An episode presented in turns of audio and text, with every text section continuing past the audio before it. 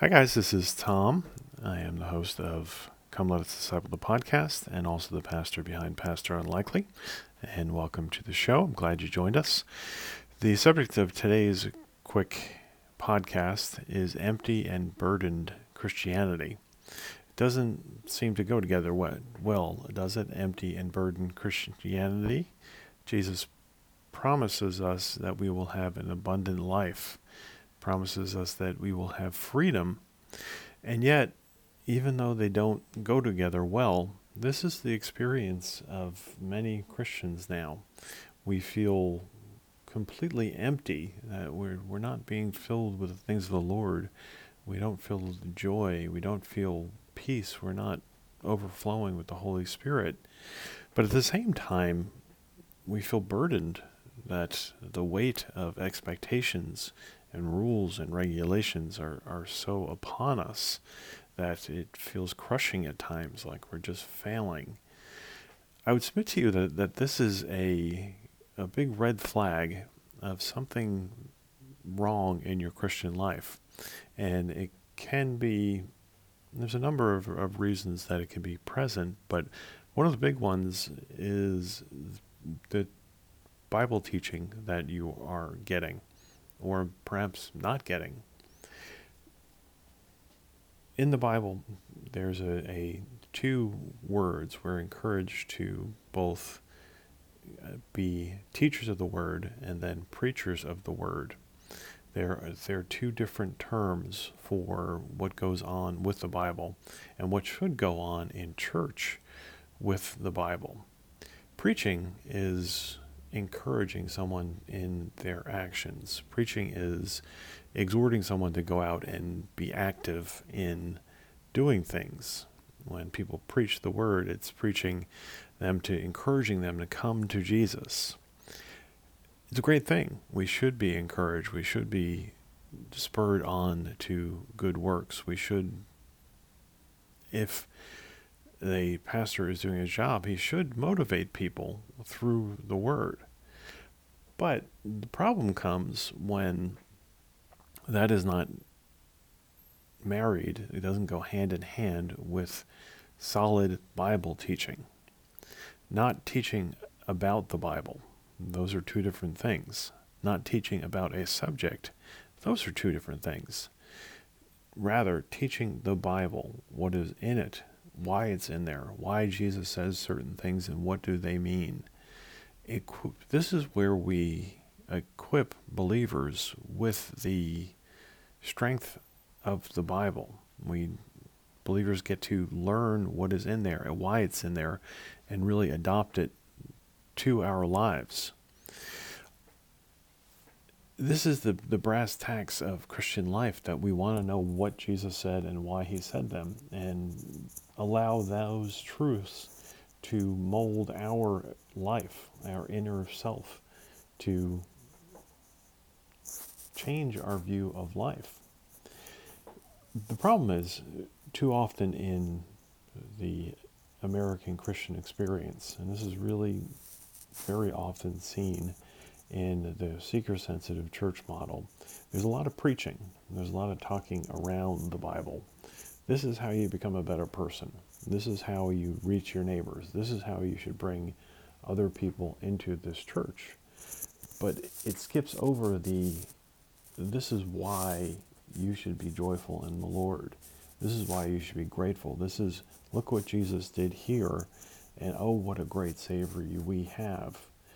Equipping people to understand the fundamental doctrines of Jesus Christ so that their hearts are changed and there's an overflowing joy and overflowing desire to help people from the, the, understanding of what Jesus did for us.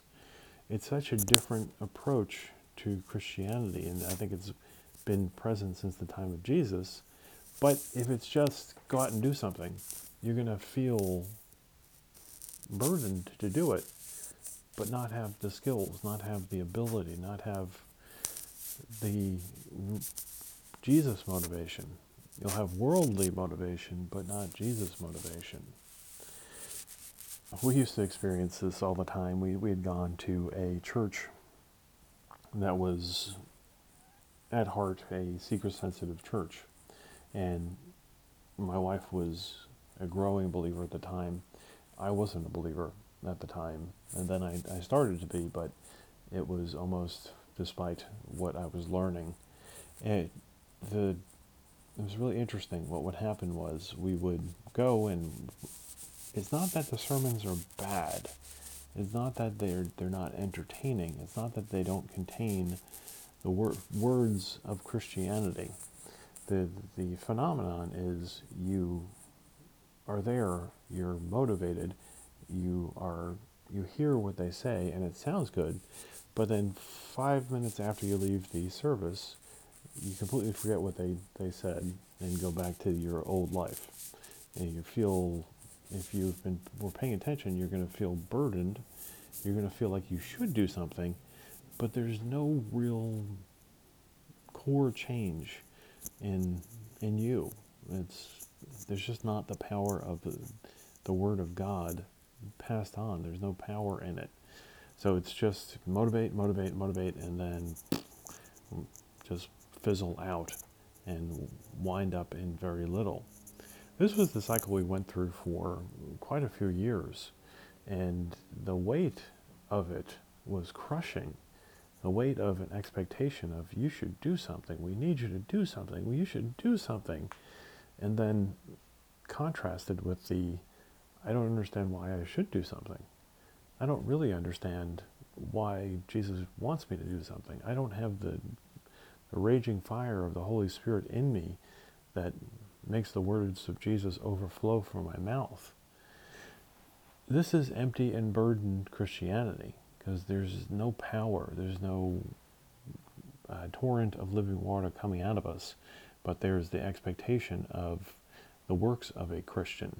So it's lacking in the power of the Holy Spirit, but demanding the works of the Holy Spirit if this is you, it's not always the church's fault. That's not what I'm saying at all. And this is a, a matter to take to the Lord and figure out why. But I want to tell you that if you're feeling this way, burdened by Christianity, that's a wrong feeling. Christianity should never be about being burdened. It's about being privileged. It's about joy. It's about understanding that the God of the of heaven and earth died for you to give you a privilege. And if you're feeling empty, then there's something wrong. There's something wrong with your filling mechanism. And it could be the church, could be you, could be just life. Figure it out. He, Jesus promises it to fill us. He promises that torrent of living water. If it's not coming, then it's the old uh, example of the husband and wife driving in one of the old style cars with a bench seat. And they've had the bench, the car for many years during their marriage. In the beginning, the husband's driving and the wife is right snuggled up next to him. After 30 years, the wife is already all the way on the other side. And she turns to her husband and says, Honey, what, what happened back in the day? We used to cuddle and I used to be right next to you. We used to be much closer. And the husband turns and says, Well, clearly I didn't move, so what happened? Same with Jesus. God is always there for us, to fill us, to gives us give us the gift of the Holy Spirit. He promises us great things. So if there's a problem, search out why there's a problem. One of them is if you were just getting preached at, exhorted to do things, but not equipped to do them. If that's the case, take action. Read your Bible, read it for yourself. Watch sermons online, people who are preaching the Bible, excuse me, teaching the Bible. Teaching it line by line is my preference, but teaching what's actually in it because it's those words that will change your life. It's not teaching about it. One, one more example. We went to a presentation at church, the same church where we'd walk out empty and burdened, and we were looking forward to it. We were new parents, and the presentation was on biblical parenting. Biblical parenting, that description, you would think parenting according to the Bible, right? How to be a Christian parent. We had little babies and we were dying. We were struggling. And it was a, a challenging time in our life. We had two toddlers. So we were excited. This is great stuff. What does the Bible say? We wanted to hear the words of Jesus.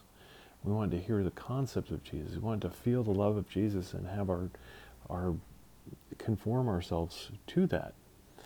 We got there. The pastor sat on the stage and told us all about how he parented. Not about how Jesus led him to parent. Not about what the Bible says about parenting. Just about this is what I do during the day. This is why I think it is is important. That's fine. That's a, a good discussion that you can have with someone. But we got up, we walked out, and two minutes later it was gone because it wasn't the Word of God. It wasn't the Holy Spirit conforming us into Jesus' image. There was no power behind it. It was just one guy's opinion there's not enough time in this life already. I'm not interested in listening just to one guy's opinion. I want God's perspective on things. Only that can make a difference in my life, in your life, in the world. So, folks, what, what are we doing? Are we hearing the Word of God taught to us directly, clearly, and authentically, the actual Word of God, rather than the opinion of man? If you're not, then perhaps that's why it's empty and burdened. We all have a desire to do good things. It's just a question of where that is coming from. So that's my message for today, and I hope that you enjoy it and got something out of it. God bless you.